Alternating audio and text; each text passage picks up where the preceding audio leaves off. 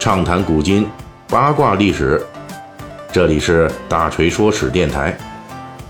我们的其他专辑也欢迎您的关注。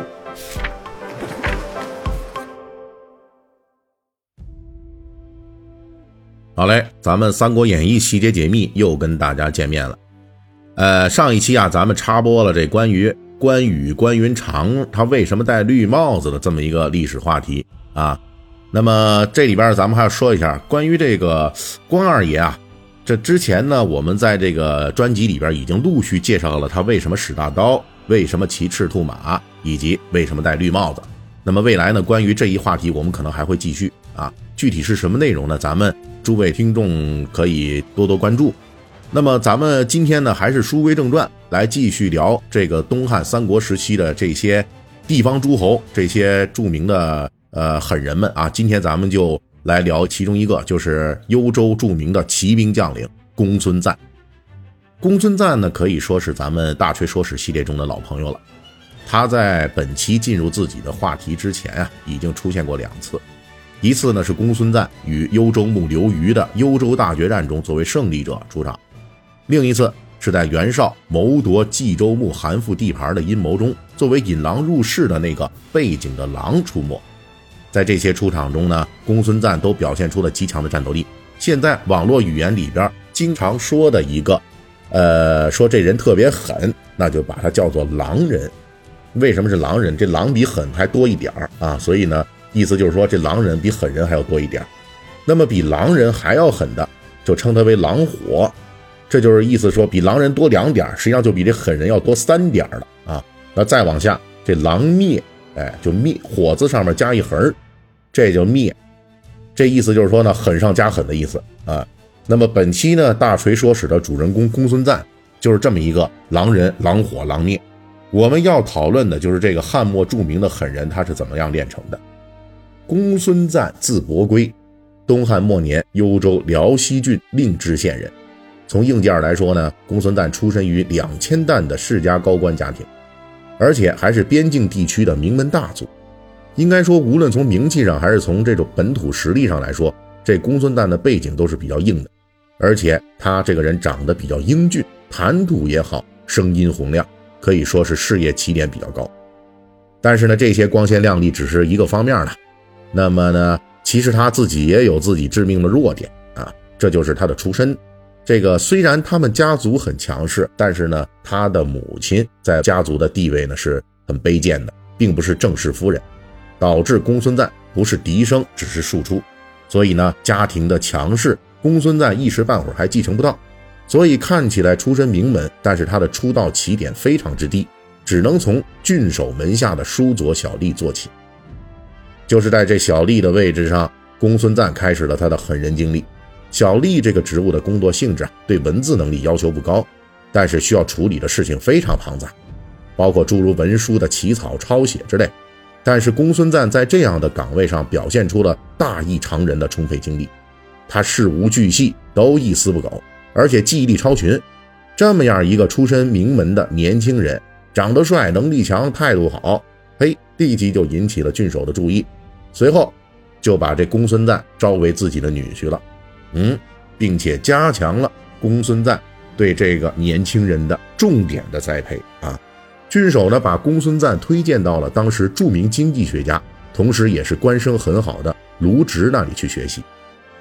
在我们这卢老师这儿啊，公孙瓒不仅认识了另外一个著名的同学，就是咱们这皇叔刘备，而且最重要的，他从卢植那里继承了一整套儒学治世理论。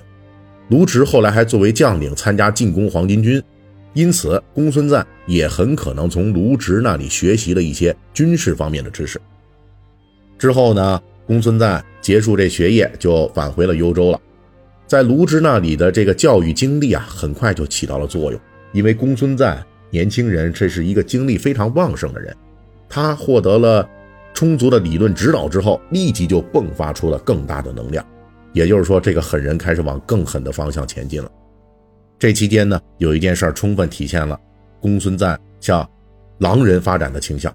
当时，公孙瓒的上司太守刘基获罪，被招去京师洛阳接受廷尉处理，而公孙瓒就违反规定，乔装成普通士卒，给刘基当司机，从幽州一路千里陪着去了洛阳。随后在洛阳呢，刘基的判决下来了，要他流放去当时的日南郡，这可是要了亲命了。这日南郡在哪儿呢？在今天越南中部一带。从洛阳过去，那个时候长江流域还没有得到充分开发，我国这个南方大部分的地方这开发都不太好了。越南那边更是关山重重，而且人烟稀少。他这个刘基这么一去啊，那肯定是回不来了。说不好啊，估计半路啊就玩完了。那就在这种情况下，公孙瓒在洛阳当地祭祀了自己的公孙家族祖先，声称自己要为上司尽忠，所以不能对公孙家尽孝了。然后就陪着刘基去越南。这事儿当时跟自杀那基本差不多，但是其慷慨悲歌的幽咽之气在当地引起轰动，公孙瓒的名气指数立即飙升。如果只是单独看这件事儿，那么很容易得出结论，就是公孙瓒是非常仗义的一个人。但是实际上远不是如此。这件舍命陪上司的义举，至少说明了公孙瓒这个人的三个特点：第一个，他这套举动和支持这套举动的言辞，明显是受了卢植教育的一个结果。这个当初的边境狠人，在得到适合自己的理论指导之后，变得更狠了。第二个呢，就是公孙瓒的上司啊，实际是犯了朝廷的罪，也就是说，公孙瓒对上司的忠心。从根儿上来说，那其实是对东汉王朝的不忠，因为他只认自己的老板，不认朝廷。那这也是当时东汉边疆武人的常态。可以说，公孙瓒这个读过书的名门之后，已经开始具有幽州武人的某些特征了。最后一条也是最重要的，公孙瓒这一刻的举动，其实跟之前在书佐小吏职务上全力以赴的工作态度、动机方面，那是一以贯之的。他能在别人不重视的小吏位子上玩命，同样也会在他认为重要的上司的前途问题上玩命。哎，就是“玩命”这个词，从这时候开始，就隐藏在了忠义慷慨的大名之下，构成了公孙瓒生命中真正的关键词。公孙瓒那是真是肯玩命啊！结果呢，就是获得了更多的回报啊！他在书佐小吏职务上玩命工作，得到了上司的赏识栽培，结果呢，还这个。呃，获得了人家的宝贝女儿啊，然后回来之后，回到幽州之后，这舍命护送上官去这个越南，又让他在当时获得了极佳的名声。而由于太守刘基很快就被赦免了，并没有真的去越南，公孙瓒也坐享了好处。他攒下的名声让他推举为孝廉，并且在辽东当了官。辽东呢，是东汉与边疆少数民族。不断爆发边境冲突的要害地带，在这里，小官公孙瓒继续玩命干。有一次，他带领数十骑兵出巡啊，结果遇到了对面少数民族上百人的骑兵队伍。公孙瓒立即对手下人说：“这次咱要是不玩命，那咱们全得玩完。”于是，公孙瓒亲自操起长矛，带着几十人的马队，以一当十，一举杀出重围。当然了，永不可当的代价，那就是。公孙瓒这手下几十人呢，也是损失过半。但是呢，从此连对面的少数民族骑兵都知道了，东汉这边啊有个叫做公孙瓒的小官那官虽小，但是还真玩命啊！咱们轻易不要跟他怼啊！公孙瓒的这个青年时代就闯出了这样玩命的名声，大家呢都是人生父母养的。那为什么公孙瓒就这么肯玩命，动不动就玩命呢？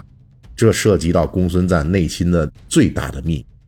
这样的秘密是什么呢？咱们下一期的《三国演义》细节解密继续聊这公孙瓒的秘密。好了，本期我们就讲到这儿。那么还是要感谢一下本周给我打赏的这些听众们啊，心情佑，哎呦，您是发了年终奖了吗？给了这么多。还有这个足球小将大空翼、林间中央林总，以及幺五五三六幺九 wffw yxtt 七六。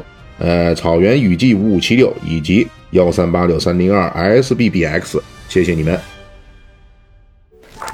本期大锤就跟您聊到这儿，喜欢听您可以给我打个赏。